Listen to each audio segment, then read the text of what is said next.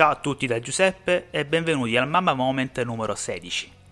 La leggenda di Kobe Bryant è alimentata da successi esaltanti, sconfitte brucianti e tanti, tantissimi canestri vincenti. Ma quella sera lì, quel 30 aprile 2006, il Black Mamba ha toccato uno dei punti più alti della sua carriera. Sono bastati 9 secondi per consegnare due immagini iconiche alla sua storia personale, ma anche quella dei Los Angeles Lakers e di tutta la NBA. Sono bastati 9 secondi per sentirsi onnipotente, almeno per una notte. Sono bastati 9 secondi per realizzare due buzzer beater nella stessa partita e battere i Phoenix Suns dei due volte MVP Steve Nash. Il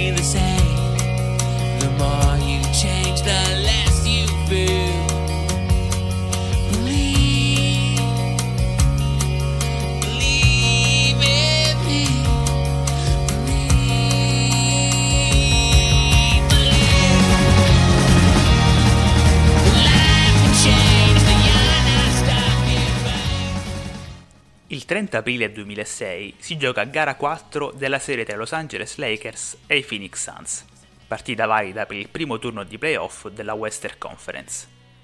La squadra giallo-viola, testa di serie numero 7 del tabellone, era riuscita fin lì a sorprendere una Phoenix priva dell'infortunato Stadmar, ma comunque seconda forza ad ovest e miglior attacco della NBA.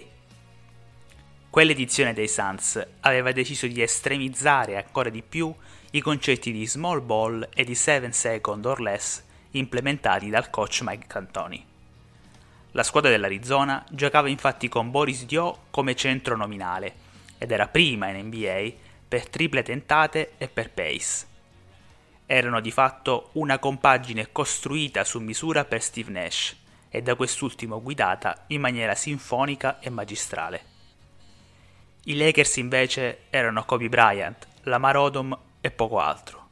Basti pensare che il terzo e il quarto giocatore della squadra per minuti giocati erano rispettivamente Smush Parker e Kwame Brown. Grazie però ad una strepitosa annata realizzativa di Bryant, che viaggiò a 35 punti di media partita, i Lakers riuscirono a strappare un biglietto per i playoff e addirittura ad arrivare a gara 4 contro i Suns con il fattore campo dalla propria parte.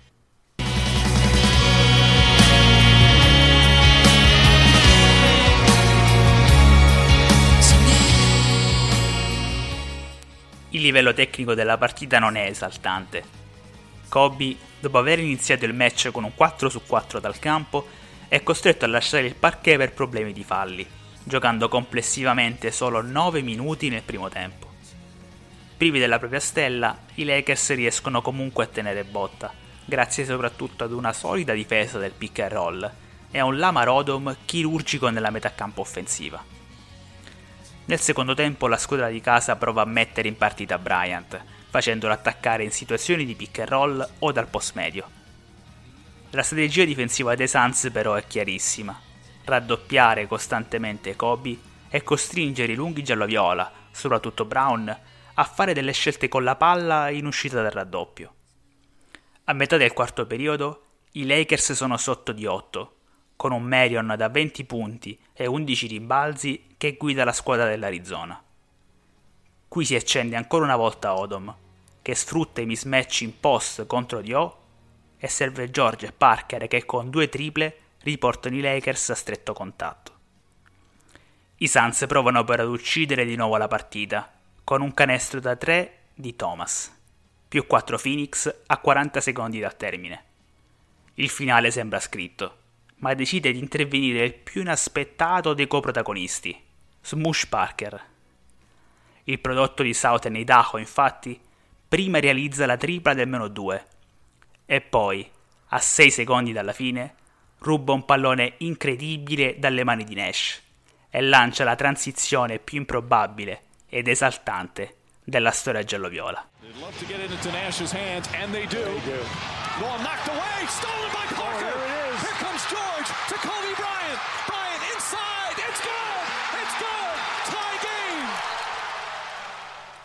Parker scarica la palla a George che serve immediatamente Bryant.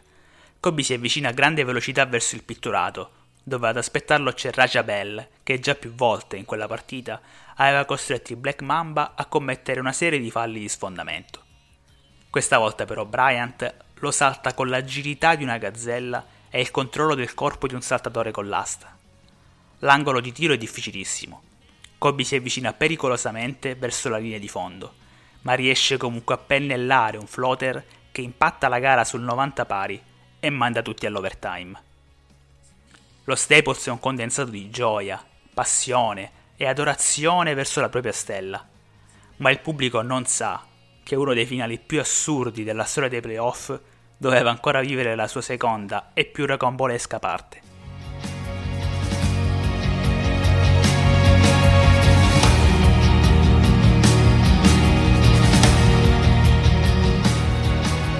I Suns controllano il ritmo e il punteggio anche dell'overtime. Del resto, tutto questo rientra nell'ordine naturale delle cose. Sono semplicemente la squadra più forte. Una tripa dal palleggio di Nash porta Phoenix avanti di 3 a 15 secondi dalla fine. L'MVP sembra avere rimesso in chiaro le cose, se non fosse che l'altro MVP aveva deciso che quella sarebbe stata la sua serata.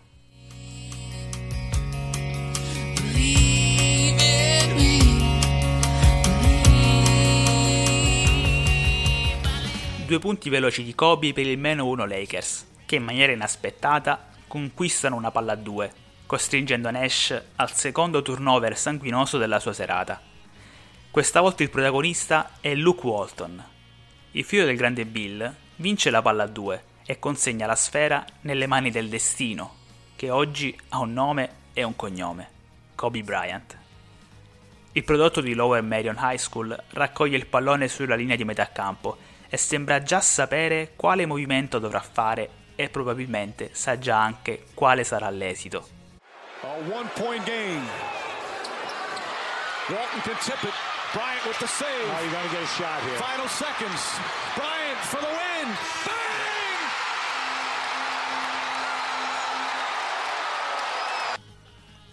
Uno, due, tre, quattro, cinque palleggi. Arresto. Tiro cadendo indietro e la palla attraversa la retina. Il suono della sirena fatica a dispiegare i suoi decibel perché quel posto si è trasformato in un profano e assordante luogo di culto. I Lakers hanno vinto. Sono 3-1 nella serie contro i Suns. L'esultanza di Bryant è moderata. Mostra il pugno, stringe i denti. Sembra volerci dire che, tutto sommato, non è stato particolarmente difficile. Attorno a lui, invece, si scatena la danza delle baccanti tra urla, salti, abbracci. Per una sera Kobe Bryant è stato l'estasi di tutta quella gente. Non sarà l'ultima sera.